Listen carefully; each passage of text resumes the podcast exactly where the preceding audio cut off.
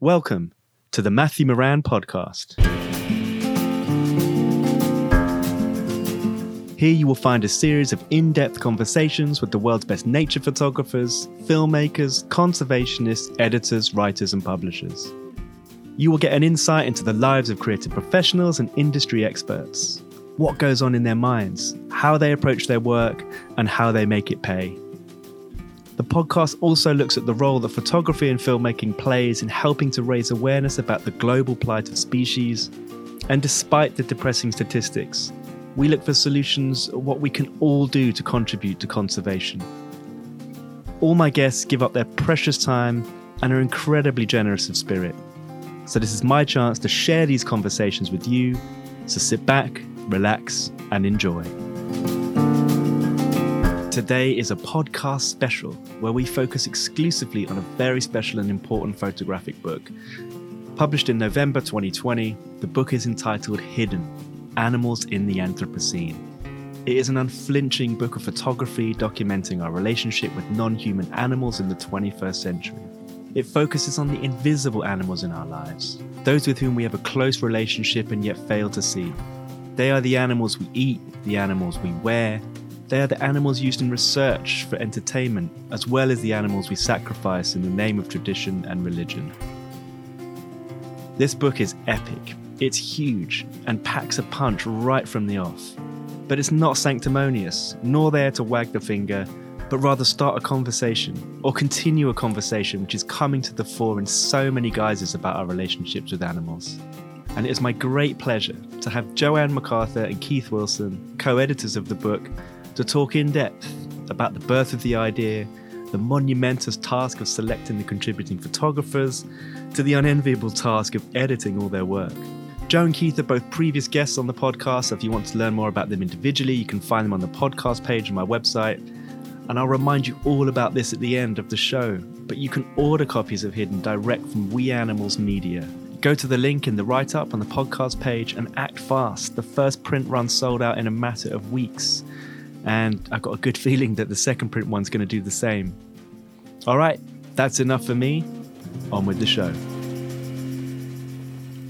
Welcome back, Keith and Joe.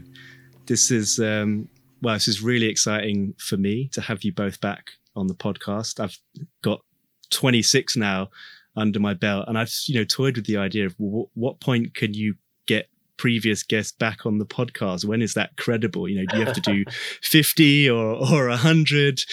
Um, but yeah, as I've mentioned before, anyone who's interested in you both individually are just going to have to go back and um, listen to your individual podcasts. Keith, you were my second guest four years ago. God, Joe, this I know it's a long time, huh? Yeah. And Joe, you were this time last year. We were um, or just a little bit before, sitting in my studio talking about the early days of of Hidden, and um, and now you're back, and book's been published, and well, it's must be such a thrill after so much work for you to you know have the copy see it in your hands see it getting the response it's it's getting um but yeah this is the reason why we're all here. Very special reason to talk about this book um and uh, first of all, I just want to say congratulations. I've got my copy, and um, it's uh, well, it's quite an amazing piece of work. So um, yeah, you both should be really proud. It's a, a, really incredible piece of work. And before I forget, because this is very important and very hot off the press, another congratulations to Joe for winning in the Nature Photographer of the Year. That must have been uh, a nice piece of news recently there's so much going on right now. It's a really nice end of the year. I remember taking that picture and feeling like it was something really special. And this award uh, seems to agree with that. It's a it's a kangaroo in a burned eucalyptus plantation, and it's called Hope in a Burned Forest. Uh, it's a very sad image, but also poignant and hopeful. Uh, I'm glad it's resonating with people. Yeah, it's re- really yeah, really it's fantastic yeah, congratulations. Um, Hey Matt, you mentioned it- you mentioned we were sitting here, you and I, a year ago in your studio, but we had also spent the day in the cold photographing Animal Rebellion and Extinction Rebellion together. That's right. I mean, what a difference a year makes. Who would have known what was just round the corner? We had our freedom back then, didn't we, to ride on the tube and go out and photograph and go and get food from the shops, not wearing masks. The the good old days. Mm-hmm. Um, just a crazy, crazy year. Um, but well, what a also a good, great show of resilience because well, we we can talk a little bit later about the crowdfunder that you that you started for the book didn't put you off. A, a pandemic didn't put you off no. uh, your schedule, which was really really good. Um, but first of all, I just wanted to start off uh, by talking about the book's title, "Hidden Animals in the Anthropocene," and and how you came about that. Because I, I know from my own experience, whenever I talk to other bookmakers, finding the title is one of the hardest things um, with bookmaking. So, yeah, can you talk a bit about how you came to that decision? Yeah, I know exactly how this could go. I can answer the first part, and Keith can answer the second part. I love it. I absolutely love it. Um, I, I had thought of this, the idea of this book many years ago, and my working title was always Animals in the Anthropocene. The Anthropocene is the proposed name for the current geologic epoch. And um, everyone said there's no way you can have a title like that. People don't know what that word is. It's too long, it's not catchy, big, no. And so Keith and I were hemming and hawing over titles for a long time until. Until, of course, our very astute designer, David Griffin, came up with the title of Hidden. And, um, you know, it was perfect. It's a perfect word. It's short um, and absolutely describes to a T the status of all the animals um, that are featured between the covers of this book, particularly those in industrial farming situations, but also transport. But the whole issue itself, you know, we do our best to hide it from our view or try and deny that these things are going on or that we are in some way complicit. And so hidden just was perfect. And, you know, from an edit- editor's perspective, I, I also thought, yeah, it's good because when something's hidden, it's usually kept in darkness as well. And a lot of the pictures in the book, because of the circumstances and the situation, are shot in in darkness or in very low light situations. And uh, so it it was the perfect title. And uh, yeah, hats off to David Griffin for coming up with what I think was the perfect word. And yeah. I had never, it had never occurred to me that the working title could simply be the subtitle. Hello. there, there we have it. Everyone's happy. Yeah, exactly. That's exactly one of the the big big advantages collaborating, right, and sharing ideas. Totally. I think you know, especially with with your work, I know from speaking to you before, Joe, we spend so much time on our own, don't we? In our in our own world, and and that's also because of the nature of the work. It's difficult to do it in big big teams, um, especially when you're going on covert missions. Mm-hmm. And I think that's the same when it comes to ideas and what we're going to do with our work and how we're going to get it out there, whether that's a book or or with video or social media, is just talking to people and bouncing ideas. And yeah sometimes it's staring you right in the face but i agree it's what a great title. And to encapsulate that in in one word is is perfect. About, joe you meant sorry. Yeah. yeah you mentioned um that you'd had this idea for a long time like how long? Since i had seen james nachtwey's book inferno which is a tome a massive compilation of what we do to one another as humans civil war and genocide and famines and it was just this unflinching document. And i remember being uh, in complete awe of this body of work and knowing that i wanted to do something like this but for animals. And it uh, took a while to do. I, I i made other books in the meantime but this this idea never left me. And then the idea grew stronger when i realized that it would be a stronger book if it, if there were many contributors. And it would be a stronger book still if I had some fantastic collaborators. So I had seen what Britta Jaschinski and Keith had done with Photographers Against Wildlife Crime, and I I absolutely knew that I wanted to team up with with them and i did team up team up with both of them because britta ended up um, influencing and working on the book quite heavily as well and we invited David Griffin, who worked on Photographers Against Wildlife Crime, or Keith, rather, you invited him. And uh, one of us invited him, yeah. but he said yes. Yeah, yeah. And all of a sudden, we had this we had this dream team, and we needed funding for the dream team. So I think that uh, that's a whole other story, a successful one.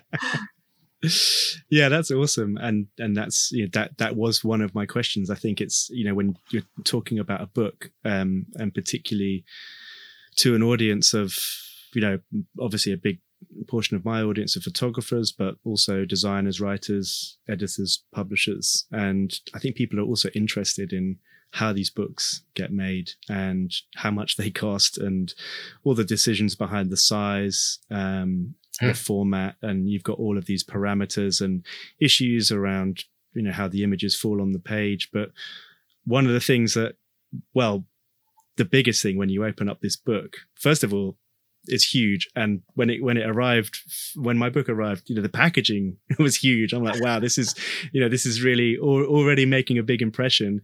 Um, but that's certainly you know you mentioned tome. It really feels like that. It's a, a, a heavy book it seems like no expense spared. And I know from making my own books, one of the key elements when you're going to have to ship these around the world, it's kind of really boring, but it's the cost of, of postage. So you guys must have spent a hell of a lot sending these things around the world. Yeah, that's actually a nightmare those costs. but uh, maybe we'll just skip that painful topic, shall we? Yeah. okay, that's a good idea. That's not a good thing it to is, focus on. It is a nightmare, particularly when, particularly when you're talking a you know a big, substantial, heavy book like Hidden. You know, once you go over that two kilogram threshold at the post office, um, you enter a whole new new level of expense and you know i've worked with you know as you know i've worked with a lot of photographers um, you know to to produce their books, publish their books, and it, it's amazing how many uh, seem to, even though you you breach the subject quite early with them about the cost of distribution. Make sure you factor that in. That sort of gets ignored until much, much later. and then suddenly they realize, oh my God, it, it, costs a hell of a lot to send all these copies out. You know, it can cost more than actually printing the book, depending on obviously on how many yeah. you, you, are printing. And um, so you know, as a project manager at Stroke Editor, I also, you know, I'm always keeping an eye on what I think the weight of the book is going to be when, especially when they, you know, someone's wanting to put in more pages or go to a bigger format, this sort of thing. You're immediately in your head trying to work out, okay, how many more grams is this adding up to? am, am I getting close to this two kilo? Um, Are you basically saying, Keith, that this is all Joe's fault? That's what I'm hearing. not at all. Not at all. No, I've, I've had this experience quite a number of times before. Obviously, Joe and I got together to work on Hidden, and but the thing that Joe made very clear right from the beginning was that you know she wanted a book that would match. Nachtwey's Inferno, Salgado's Workers in terms of scale and dimension and you know, and she said, and you know, a five pound book, you know, because obviously over in Canada they're still on imperial measures. um, she didn't mean one costing five pounds, um, but uh, so you know, it was very clear right from the beginning that you know we we wanted a book of scale. So that did mean okay, we've got to bite the bullet on this and uh, and that's what we've produced. It's it, you know, and to hear your reaction, Matt, to you know the size of the box and then the book itself, you know, is just in a way now looking back on all this, it's sort of it's music to our ears because you know if it's making that sort of impression on everyone. Then we know we have succeeded.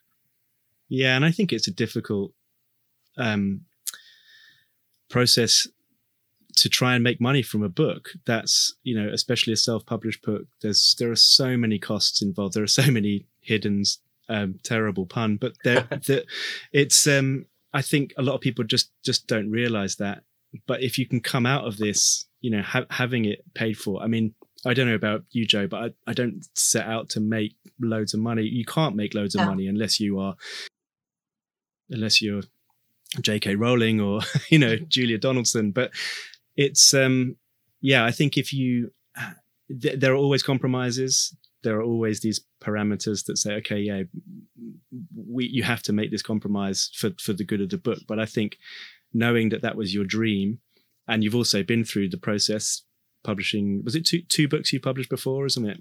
Published by Lantern. Um, this one was okay. self-published. Yeah. Yeah.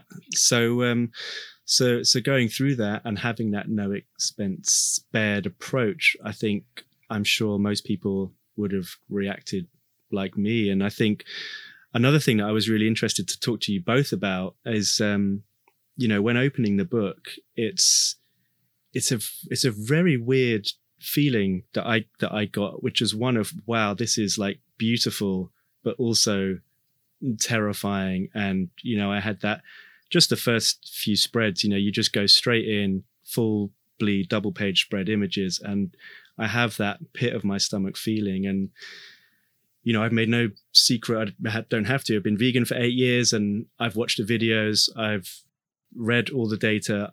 It doesn't get any easier looking at this stuff, but at the same time, there's a, a real kind of beauty and quality to the book that that makes it uh, well yeah exactly that it's a beautiful product but with very harrowing content and how much of that was uh, intended in in when when you set out to do this Do you want to go first, Joe, or shall I? No, you go. You go ahead, Keith. You, this is for both of us, but you you take this one. Okay. Um, I think that was very much the intention um, because a lot, a lot of the photographers, even though they're, um, you know, sometimes they work together as well. You know, uh, when they're documenting things like um, going on investigations in factory farms and things, fur farms, that sort of thing. But they have, there are, they do have some quite different styles as well. And there was uh, some photographers I noticed, you know, looking at their styles um, that you, uh, was it Stefano Belacchi is one that comes to mind, and he's and when you um, speak to him or read what his influences are, he's very much influenced by Renaissance style style lighting, and that comes through in a lot of his images, and they are they are as you say they're beautiful to look at, and of course you want that um, because there's sort of like um, despite the horrors of you know what's going to happen because every every animal that's featured in this book pretty much every animal that's featured in this book is now dead or is you know is going is going to die or is dying as, you see in some of the photographs and yet there's um, in some images there is a real sort of like uh, painterly quality about some of them there's a very high artistic aesthetic and um, so that you know, I was conscious of that. You know, we we did want this to be, as you say, beautiful to look at, even though it's harrowing the subject. It, whereas you know, if it'd been sort of like too explicit, too graphic, too bright, and um, it just it would have stopped the engagement between the viewer and the book, and in which case we wouldn't be fulfilling our our objective, which is to get people, whether they're knowledgeable about the subject or not, but is to is to really engage with every picture on the page, and that so that was certainly yeah at the forefront of my mind. You know, when going through the whole editing process. If, if I can add there that that was a mammoth editing process. We had yeah, thousands mm-hmm. upon thousands of images to go through. And I was very attached to many of them. But Keith and I continued to agree when we landed on those absolute brilliant images, we felt that they needed two pages. They needed to be across two pages over and over and over. Now, it's a 320 page book, and it could have had a thousand images in it. Absolutely. But that's not uh, the impact that we wanted to make. I think this makes a greater impact. Unfortunately, means it means that you know many images had to hit the editing room floor. Uh, I shed a few tears over that. Absolutely, Keith. Keith could probably like my whining is probably still reverberating in his ear. Like, come on, please, please, not this one. We have to keep this one. Um, but but you know we we had to pick the strongest of images and i have to credit keith for doing that very heavy lifting at the end once we had whittled down you know down, we had whittled down to maybe 1500 or 1000 images and then keith had to uh, do that last leg of making a colossally uh, fantastic narrative which which he did it's amazing and i think keith you talked a bit about just what what you were doing there, and you know, whittling thousands and thousands of images down. And I think for those who don't know, could you talk a little bit more about the role of an editor in this book because you know Gosh. kind of as joe said you know why do you need an editor like photographers know what a good image is and what a bad no they don't is, so. well um, joe the, you know the, the, probably the most important word that uh, there that joe just used is narrative and you know when you're doing a, a book or, or a portfolio for for instance i was ho- ho- helping one photographer just recently with their uh, submission for Wildlife Photographer of the Year for the for photojournalism, and um, you know the, the, point is, you know whether it's ten images as in that case or just over two hundred as we have in the case of Hidden, uh, there it, it is about telling a story. Okay, you have pictures that you know the story is complete within those four frames of of um, of the single image, but then um, there are others which are you know a sequence and um, so it's a it, it's a case that you've you've got to look for something where there is obviously a narrative going on, whether it, it's on its standing on its own or whether it's part of a sequence. And we had mixtures of both in in editing Hidden, and you see that uh, in the book as well. You know, there are some where there are obvious sequences and they're grouped together. Um, and then the others, as Joe says, you know, the you know the DPS as double page spread, I should say, uh, the uninitiated, um, you know, bleeds uh, so as big as you can possibly use them, and uh, so it, it is storytelling. It's it's very journalistic, and personally, that's something that you know, as an editor, as a f- photo editor, that I'm particularly strong, uh, have strong feelings about. That's what really sort of excites me most. Um, and, um, you know, so I've been obviously doing that sort of thing for quite a while now. And um, I never tire of it. But, and it's when you get a subject like this, when someone like Jo-Anne comes and gives you this extraordinary chance, opportunity to tackle a subject that frankly has been ignored uh, you know, I just sort of go, oh, yes, please. Yes, you know, hold me back. When can I start? You know, it, it is to me very exciting. And if it's a subject that's particularly tricky, as, you know, this subject is, that sort of excites me more. You know, I, I want to push the envelope. I want to, uh, and when you, and you look at the caliber of the photographers that we have, you know, 40 photographers, a lot of them uh, Wildlife Photographer of the Year winners, World Press Photo winners, you know, really proven uh, in their in their craft. You know, you're going to have more, far far more than you really need. There's not going to be any filling. Um, and as Joe said earlier, you know, it's yeah, that there is unfortunately there's hundreds and hundreds of others that uh, you know didn't make it, not because they're not any good. It's just they just sort of didn't fit in with the flow of the book as it came together. It's a bit like doing a jigsaw puzzle in a way, um, except the pieces you have aren't already set. You make the pieces as you go along and create the picture. And that means sometimes you have to choose one over the other, even though they're incredibly similar. Mm. And Joe, how did you go about finding these photographers? And did you did you know that you needed a certain number, or were you more focused on a certain number of images rather than photographers? How, how did the process work? Well, that's a perfect question because had you not asked it, I would have led into that because I have spent many years watching closely the work of animal photojournalists globally and uh, taking note of their names and following their social media and squirreling away some of their strongest images into folders on my desktop here and there bit of a mess, to be honest. But um, uh, Keith mentioned that we have lots of strong photographers and award winners, but we all, what we also have in the book are photographers who have been doing really strong investigative work for a very long time, but who don't submit images to awards. And also, awards are not often open to this kind of animal work. And in fact, a lot of awards explicitly exclude domestic animals. And yet they are living here on this planet, sentient beings by the billions. And we specifically exclude them.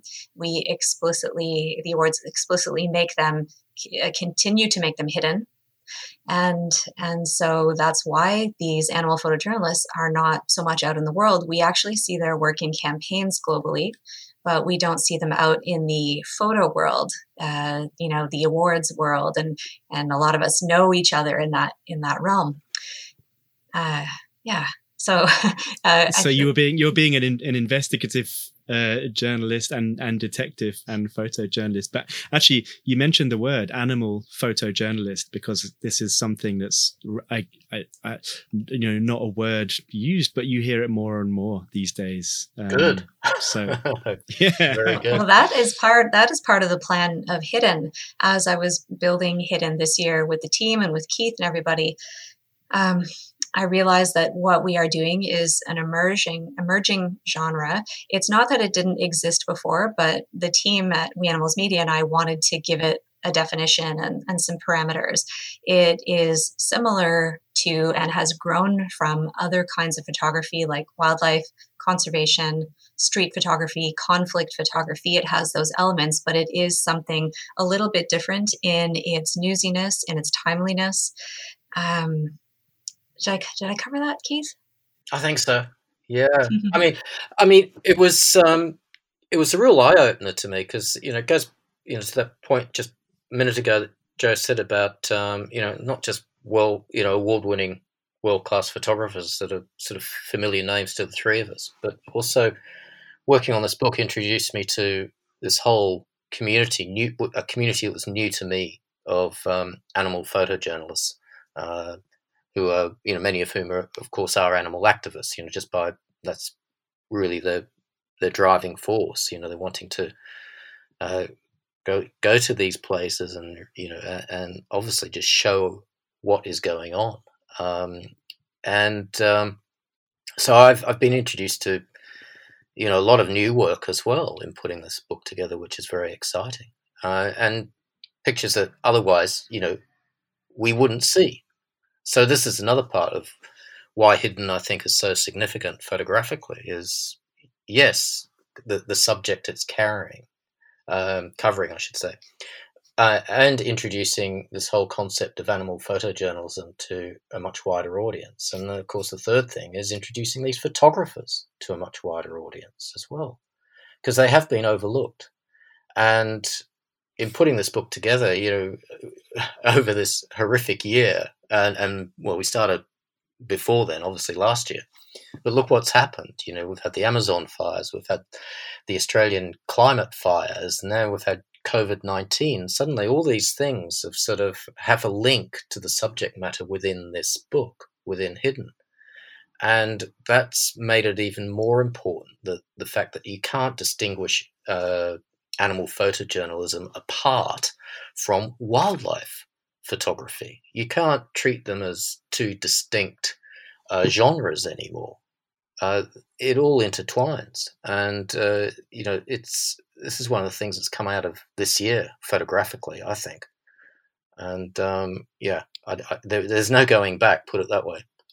No, there certainly isn't, and I think that it's all part of the sea change that's that's happening and is certainly over the last well eight years i've been vegan the exponential rise is incredible. I mean i just saw last week a big billboard advertisement when i was driving home the other day from sainsbury's advertising a vegan christmas. I mean who would have thought that yes. you know? Just like you know even just a few years ago. And you know i don't think sainsbury's really care too much. Um, whether we're vegan or they just want to make money right? Mm. so you know when when when big organizations are getting involved the, the shelf space is is is changing and more and more plant-based products and the whole movement's on the rise. It's it's no wonder. And i think yeah it, there is no turning back. It's funny you should say that matt. I, w- I went into my hmm. i can't remember which supermarket it was sainsbury's tesco whatever m&s whatever but i went in to buy stuffing right? All the vegetarian stuffing was gone right? All the all the meat ones are there, but all the vegetarian stuffing had gone. I thought, buggers, but hey, that's good. You know, it's um, yeah, it's it's changing rapidly, which is terrific. Yeah, I mean, it kind of leads on to, I think you know, Joe. I'll start with you on this question. I was going to ask it later, but this is this is the right time to ask it is what can be expected from producing a book like this? Because you pour your heart and soul into it. You know you've been thinking about this for however many years and the working in the background squirreling away these other photographers images looking at who's doing it the amount of work is just unbelievable. You know you produce this book this incredible book. Of course it's not going to change the world and and we can't expect it to but we excuse me? that that's a massive insult. Yeah this is this is great. You know you want the biggest book that's going to cost the most money. You don't care. It's definitely going to change the world. Jo's ego is out of control right now. Of course it's going to change the world but just think for a minute that you know it, it's probably not. But it's all part of riding this this wave of of veganism, of animal activism, of, of awareness of what's going on. But how do you kind of quantify? Maybe it's too early now to to talk about the success of this book, but how you know you hoping to kind of quantify that you know by producing such a book? I guess I could get into some serious minutiae here, but I'm not going to. I'm just going to stay going to say that everything that my organization does is with the strategy of being one part of the piece of the puzzle uh, with regards to like changing the world and, and changing things for animals. And so what we do is produce really strong photos and videos of what is and should never again be. This is one detail alongside the emerging field of animal law, which is booming, uh, plant based initiatives, neuroscience, journalism, and the arts. Um, there are so many ways that things are changing for the better for animals. And we are one piece of that. And so we Animals Media will just continue to think strategically about how we can reach people, what kind of projects we can do, and not just the investigative work like you see in Hidden that shows what is, but stories of change and progress and hope. And so we do actually do that too. We have um, a project called Unbound, which is about women animal advocates around the world. And we have um, set aside a certain amount of our funding for next year to tell the stories of change and progress to inspire people. We know that hidden can cause people to feel a bit of paralysis. And um, yeah, so we, we also need to do some hand holding and some inspiring. So we'll do that too. Did that answer your question? Yeah no it, it it it totally did. And i think it's you know i not i don't want to challenge you but i always i just think and and what you say does come up a lot in these podcasts you know particularly with you know we we talk about the word conservation photography a lot. And i think what i'm learning through having these conversations and not just with podcast guests but with other photographers all the time is that photography is just one small piece. You know filmmaking is just one small piece. And collectively with you know good ngos with really sound science with um, getting this information in the right hands you know hopefully policy change or attitude change yes. it's it's like you know i think you said it already it's just one piece of the puzzle but you have to work relentlessly at that piece to to to to to stand out to put your head above the parapet and say hey this is what we're doing this is really important look and I, what i really love when you go through these first a few double page spreads in the book is you know that introduction that says don't turn away. I think that's yeah. so powerful. Um, and it makes you not want to turn away you know you want to read it. And i think going back to the book and the decisions around the text for me as a bookmaker i'm always fascinated in that as well. And you've both written really beautiful essays. Um, and uh, you know the the the it's kind of punctuated just enough that you're not kind of you know your eyes are burning from looking at all of these uh, images. Um, but yeah, the decision around that, how you decided how much text you were going to put in, who was going to write. Um, and we've come this far and haven't even mentioned that you got Joaquin Phoenix to write the foreword. So you have to tell us about that scoop, please. I will, but I want to shout out Keith right now, in fact, because he is the writer of the book. Uh, I did write uh, an essay, but yeah, Keith, do you want to? Oh, well, oh, writing. um, yeah, it's um, Well, look, first and foremost, you know, I'm a journalist, right? That that's my training, basic skill.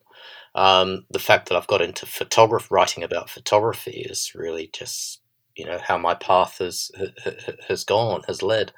Um, but um, you know, write, writing about a completely new subject, a new experience to me is you know is a challenge as as as, as much of a challenge as doing the picture editing. And um, but I just you know I I love um, really combining the two art forms in a way that you can, and sometimes you only can through a medium like a book uh, in such a substantial way. Yes, you can in some uh, magazine articles and also even online on some portfolios. But when you're putting together a book like this, it's giving you a rare opportunity to really match the words to the photography. And that, that was the thing I was conscious of all the time was matching whatever I wrote to the photography. So the writing actually was pretty much the last thing that was done. You know, much to right. um, the project managers. Um, you know, I kept getting these deadline reminders, and I'm sort of thinking, well, you know, I can't start writing until I finish. You know, we've finished the picture editing, because you know Otherwise, I'm just writing blind with that, and it might not be relevant to the pictures that are finally chosen for, for this. Section. You get you get two for one with Keith, right? that's a good that's a good bargain. But, but, you know, that's the thing. You know, it's it's writing about photography and and and, and the story behind it, but also the other thing was, you know, in, in research, you know, I had to, you know, obviously research. I spent a lot of time researching these subject areas, and um, because unlike um, the photographers and Jo, this was a very, very new area for me, and I didn't want to, you know, make a fool of myself when so much trust was being placed upon me. Um, and it was extra, but it, it's great. I, I, get excited about doing that. I suppose that's basic newspaper journalistic training: is you you get thrown a story and you're not given much in the way of leads, and you have to produce it. So you immediately have to learn uh, how to research and research quickly and sort out what is fundamentally important um, and, and, as opposed to extraneous matter. Mm. And um, yeah. so, so the pieces, what is written, is you know they're quite short. They're very short, but that's uh, but that's because it's primarily a photo book. You know, it's about the photography. But I also wanted the words to be read, and you don't want people and people's eyes glaze over if they see too much text, and particularly if it's got more of an academic bent.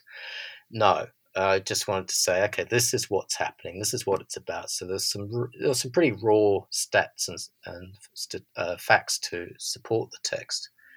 But yeah, and, and and beautifully designed as well. You've got these breakout quotes, really bold and and yeah. and and quite shocking. And when you get a yeah, the, top photo book designer like David Griffin working for you as well. You know, he's worked, he's done loads of stuff for National Geographic, for Washington Post, for Smithsonian. You know, so he's got a quite a good uh, list of past performances. Um, you know, he's he knows he is not is going to know what a really good picture is and and what's a good bit of copy to go with it and how it should be placed on the page. So when you're aware of that sort of um, input that's coming from another direction that's highly visual in its basis, then you know you've got to really be on your game. Mm. And I like what you said about about being thrown in to it, and particularly what you said earlier about the images, because and and, and loving that because I, you know, struggle to look through this book without these feelings of sadness and and just oh the powerfulness of them and the the hopelessness in in mm-hmm. in some cases. But that is quite a i feel like it's quite a strong reaction. And perhaps you know jo we talked about this before having to switch off some of those emotions just for the job in hand. But this leads me back to which we haven't talked about yet is why you how, how you met what did you know Keith was going to be this? You're right. I'm going to go straight headfirst into this subject. I don't know it, but I'm not going to be put off by it. What was the original connection, um, and you know how you guys ended up working together on this book? And we'll come back to Joaquin later. we we we're putting him off. um, so the the origin story of, of Jo and Keith Um, the origin story. the like origin story. So sweet. it even involved a sunset. uh, no, the, the short story is I had been brewing on this for a long time and and uh, was a fan of Photographers Against Wildlife Crime and and Keith's writing and, and, what he did. And so we were both at Photo London together, and uh, we got into the conversation about this dream and the scope that I had for this. And uh, yeah, Keith was captivated by this. And we sat on the curb at sunset and dreamed really big about what this book could be. And uh, I don't right. think I had to confirm with him that he was involved. I think that was it, wasn't it? I think we knew we were yeah. doing this project. Yeah, that's true. that's true. Um, yeah, it's, it's it's sort of gone into myth now that that meeting on the steps of Somerset House. Um, At least to us, it feels like that to us. I don't know if anyone does, else cares, but we we love that story. yeah, we do. We do. We we think it'd make a great opening scene for the film. Um, you know, and um, I think you know Jo could play herself. I don't know who could play me though. I was thinking her dog Banjo. Actually, I think rather fetching in my in my hat. Joaquin. Oh, oh my gosh! Joaquin this is it, guys. This is the movie. Yeah, you're talking about dreaming big, right? Yeah. oh my gosh, Actually, I think Jo would love to play opposite Joaquin Phoenix. Um, yeah. Let, us leave it at that. oh my gosh, Keith! Imagine you, have got to tell. You've got to answer the question about you know how did we get what or how did you get I should say Joaquin Phoenix to write the forward of the book because that's no mean achievement. Oh, you know, Joaquin and I go way back. there we, go. That's what we need to know. Yeah. Actually, both Matt and I photographed him when he was in London for yeah. the Banner Drop with Animal Equality. Uh, I had crossed paths with Joaquin uh, three times that year, and I knew that he was aware of my work, and I, he had said that he was a fan of my work. So I thought, okay, well, that puts me in some decent standing. Let's see if he'll share his time and his name, and and he did, and he wrote a very direct and strong forward. Mm. Wait a minute, intro. Yeah, forward. Um, yeah, I read that and I thought, oh my gosh, it's perfect. I don't think I don't think we changed a thing, did we, Keith? Like maybe just one word or two. Yeah, it was actually. I'm, I'm going to let in a little secret here. Right? Oh, we did no. What what is published is actually the second one. There was yes. an earlier one which was much longer, and um, I really liked it. And we were toying with the problem that yeah okay but it's more than what we asked for so it's gonna we haven't got enough space for it you know? There's, these are the technicalities of books isn't it? Um, and um, it was a very sort of personal um, view as well but you know before we tried to or ha- were put in the position of oh gosh how are we going to do this? He then got back through his agent to say no no he wanted to change it and write something again which is what ended up being in the book. So fortunately, he solved that dilemma for us, and what he wrote the second time fitted beautifully uh, onto the page that we had set aside for it. what a great story, yeah. and um, I think it, yeah, it's it's it's really fitting. You know, and this is another thing we're talking about riding that wave. You know, winning Oscars and using that platform to to talk about the movement is is hugely powerful. So yeah, know, this is a this is a good time. I often you know talk to people, um, older people who, you know, imagine being vegan in the eighties when you barely had like one soy milk. You just you know, there's a guy who works for a, um, a, an organization called Foxagon. His name's Terry. He's in his sixties and. He's one of those, and he said that he never ever would have imagined you know to to be where we are right now. And that's that's real progress and a real success. So yeah i mean doing what you guys have done is i think is a is a, a huge stamp on that and a, and a, and a bigger platform. I mean anyone who wants to do another book on animal photojournalism my goodness you know the bar is set pretty high. So um you know of course we want that. We don't want to put people off. We want people to to be out there and doing that. And i know the the movement is growing and a lot more people are doing it. Sadly, the ag gag laws are you know in some places getting stronger and in some places animal agriculture is in, increasing um, and it's it, it, it is a constant battle but we're definitely moving in the right direction which is great news. Well said. I can't add to that. Um, I wanted to talk a little bit about, well, I mean, you know, we're obviously this is a big celebration podcast of the book. And one of the things I really in, enjoyed reading were some of the quotes from some of the mm. photographers um, and other people. You know, you've got some great, great testimonials from Brent Stirton, from Michael Nick Nichols. Well, the one really stood out for me, and if you don't mind, I'm going to read it. It was from um, from Nick Brandt, and because I, I just love it. It's just so passionate, and he simply says, "I am quite simply in awe of these photographers. In a way, they are like war photographers." Except witness to a war that so many people choose to suppress that exists. This takes enormous, enormous inner strength and bloody minded determination because they cannot save any of the animals that they photograph.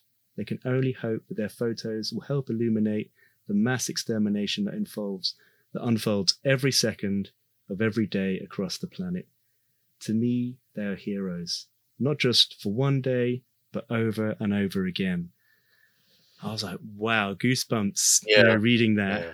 And it's when you, it, you know, you have this moment of clarity, I think, when you look through a book like this and um, there are so many different species in here of animals. There's so much, so many different uses and, and I mean, the, the spread at the end, um, with uh, uh, next to Martin Rowe's essay of all the kind of oh. medieval tools. Yeah. You know, it's just really, really powerful. And and and on that, I'm, I didn't know anything about Martin Rowe, and I, I, I looked him up, and I was wondering because I really encourage people who who haven't read the book yet or who will now go and buy the book as a result of this podcast would would check that essay out because it's it, it's such powerful writing and um, where did where did you discover him Ah, Martin is uh, the publisher.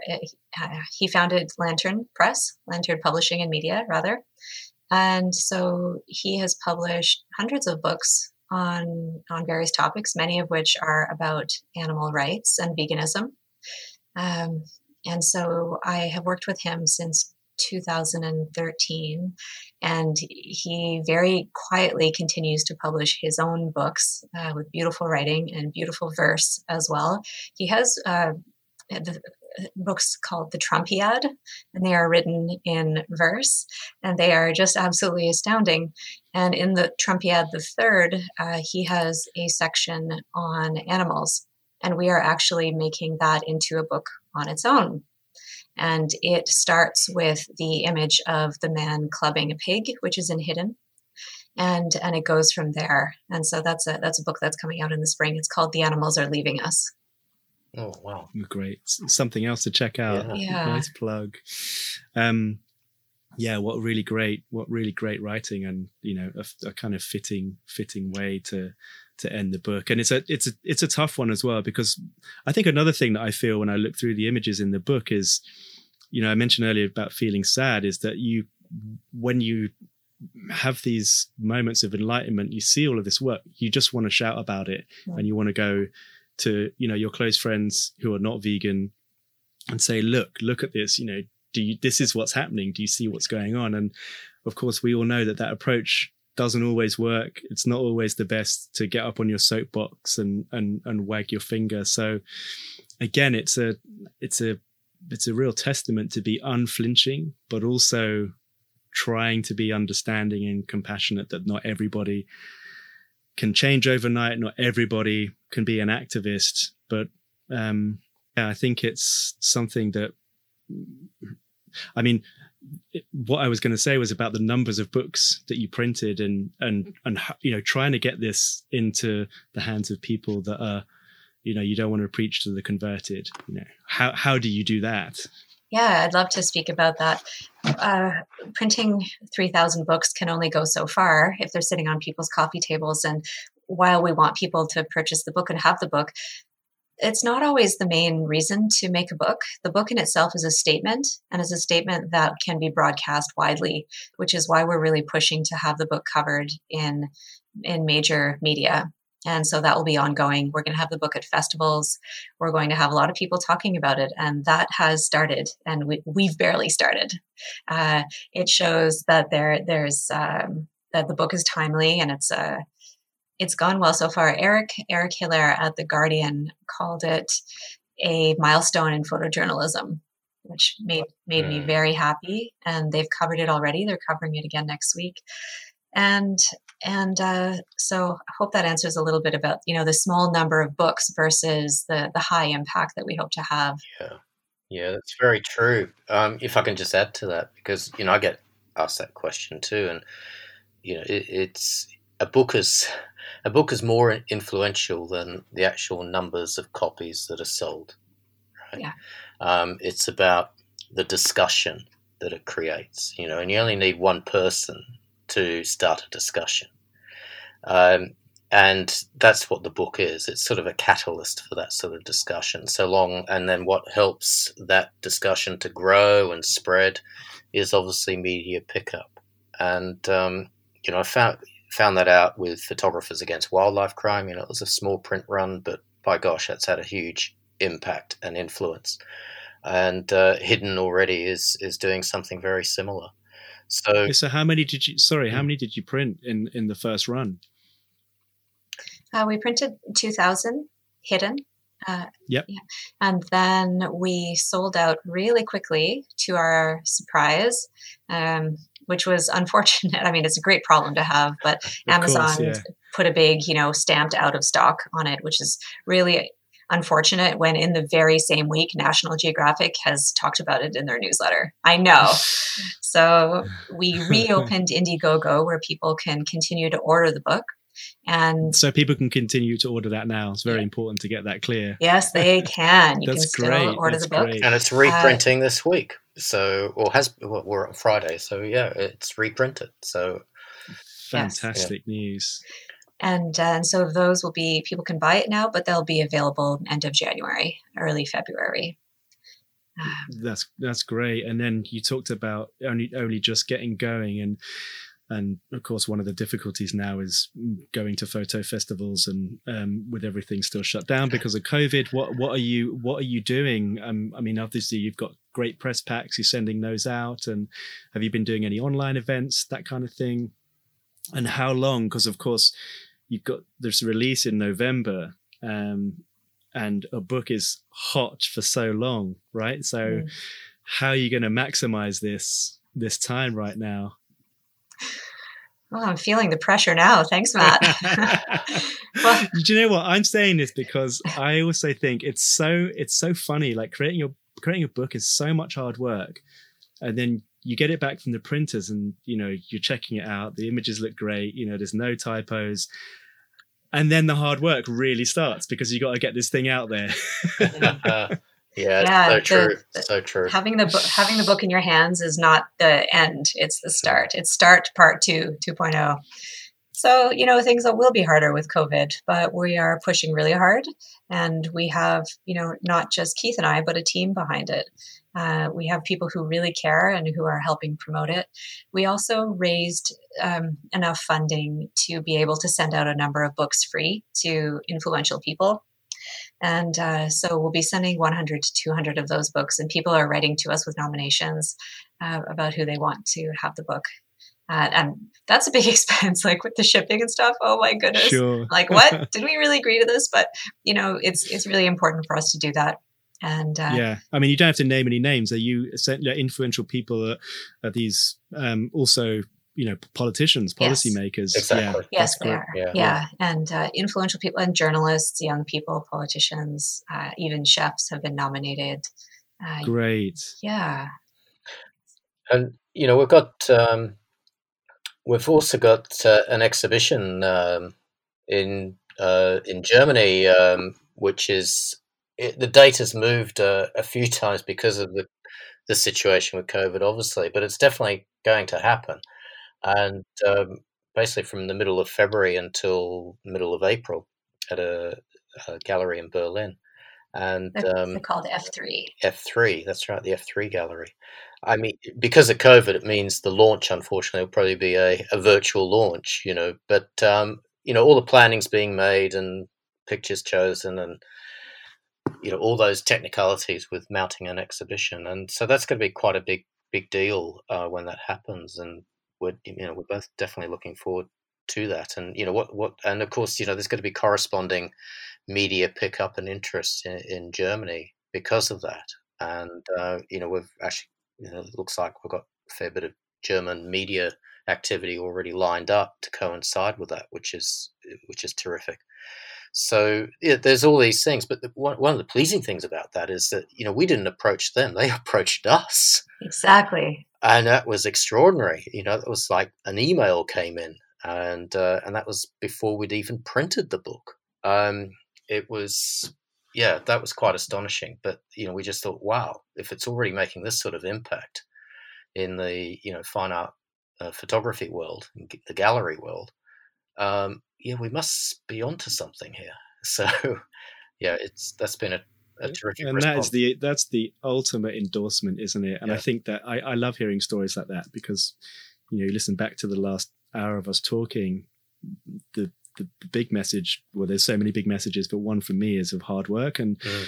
um, and long term effort and yes, strategy. But you also put this stuff out there with an unknown, and that is so good when you get that kind of feedback. That's not you hustling someone. It's like, hey, look, yeah, we've we've seen this. You know, you've done your job. You've you you've put it out there. You've I think it's always the way you've done your best. And then when you get that kind of feedback um, and those kind of opportunities, it's it's completely with merit. So um, yeah, well, congratulations on that. That's great. Well, let's hope there's like more take up for exhibitions worldwide. What about Canada, Jo? Yeah, that's a good question. Um, I guess Canada's next. First Yeah. Germany, then the world, as they say. Yeah. That old saying. Exactly. Exactly. In, in fact, uh, we did have um the National Photography Museum of Colombia wrote to me asking if I would come and uh, spend about five days there exhibiting the work and speaking. And and I also had no idea they existed. So I think the more visibility we get, the the more this will continue, and we'll certainly push it.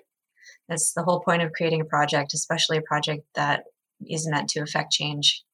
So exactly. yeah and that's and that's important as well obviously you know we mentioned that before but reaching new audiences and you could go on your circuit i'm sure and like you know you mentioned earlier about th this being the bubble in the wildlife photography awards and going to the same festivals every year obviously that is important but it's all, all always about reaching new audiences to change some hearts and minds Speaking of those awards, I was so surprised to be invited to be on the jury of uh, World Press this year.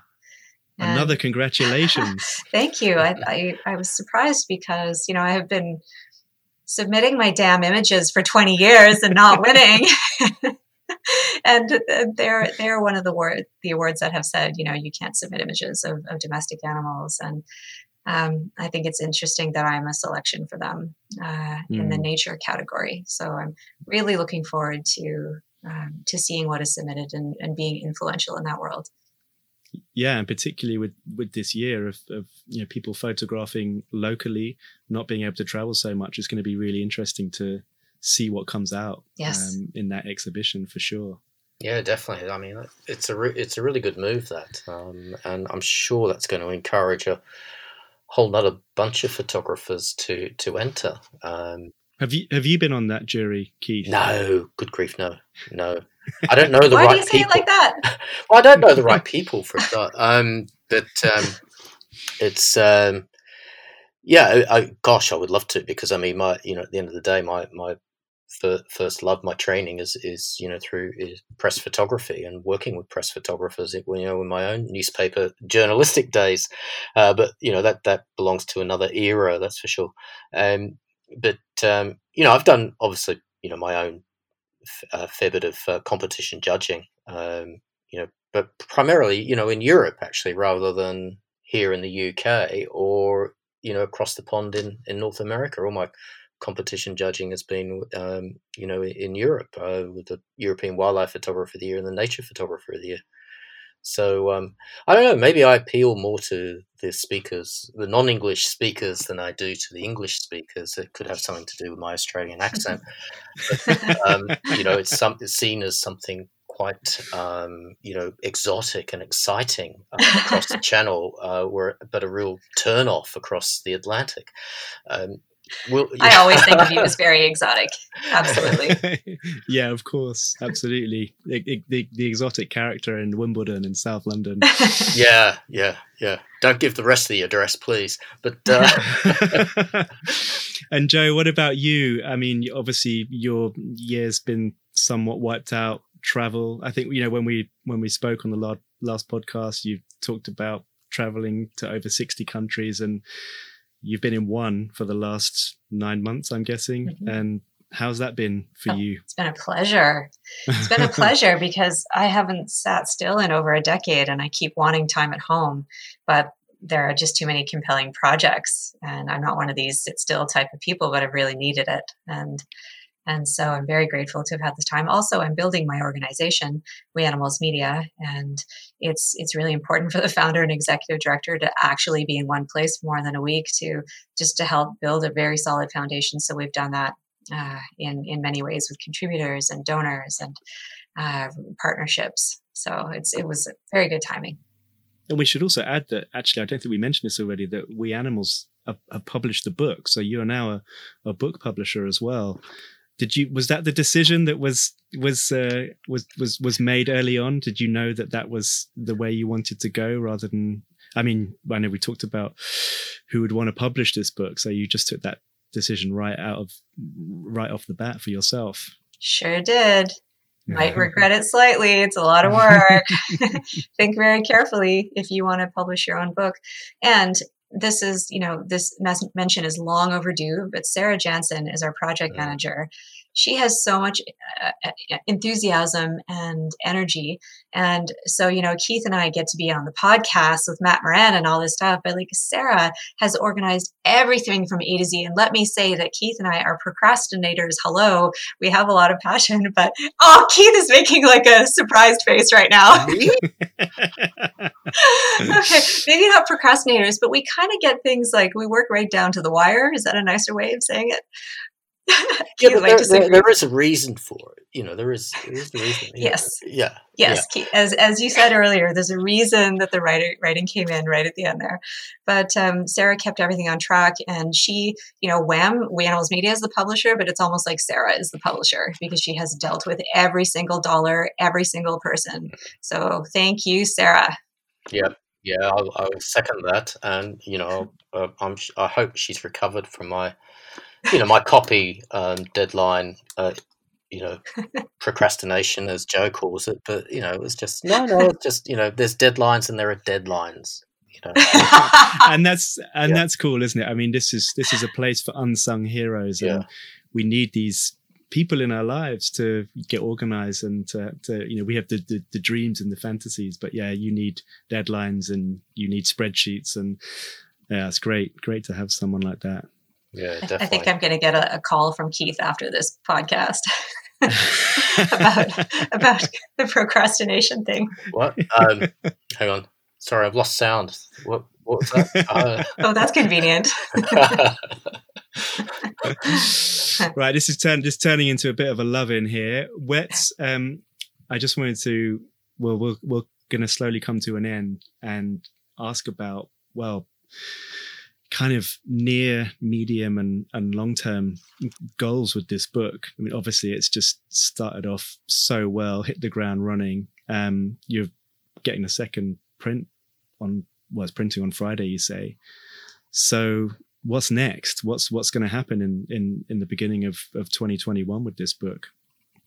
More of this, more pushing, more um, letters to media to get them to cover it.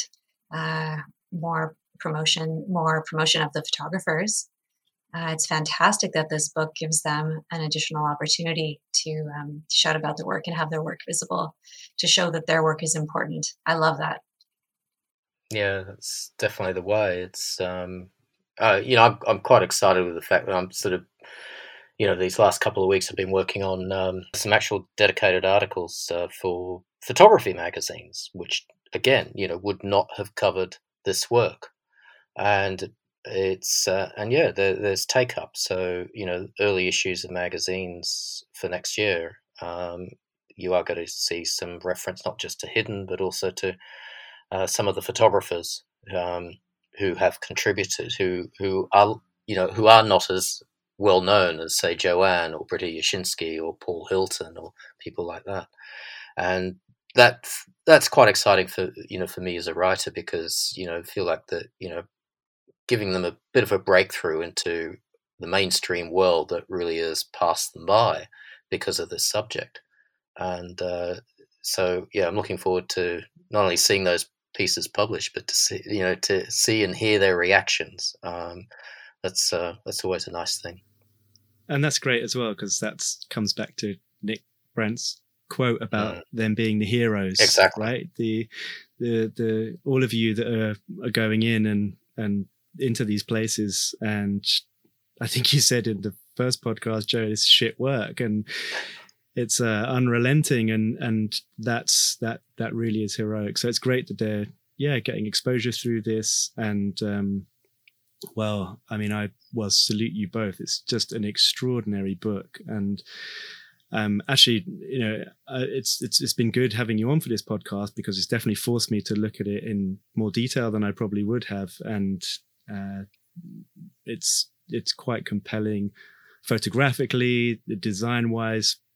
People have to go out and buy this book, and um, it's not just beautiful, but it's really important. I think it's a really important piece of work, and um, it's you know hopefully it's going to provide a platform for more of this kind of work and um, I'm looking forward to seeing even more great press and more exhibitions and uh, you know just continue to ride the wave with this. It's it's it's so good. So thank you so much, guys. Well, thank what you. great job. Thank you. Thank you for your part in, in getting the message out there. It's terrific, and uh, exactly. we're very appreciative. Thanks for, thanks for sharing this amazing platform with us to talk about this book that we are so proud of. Yeah, Absolutely. It's great to great to be chatting with you again.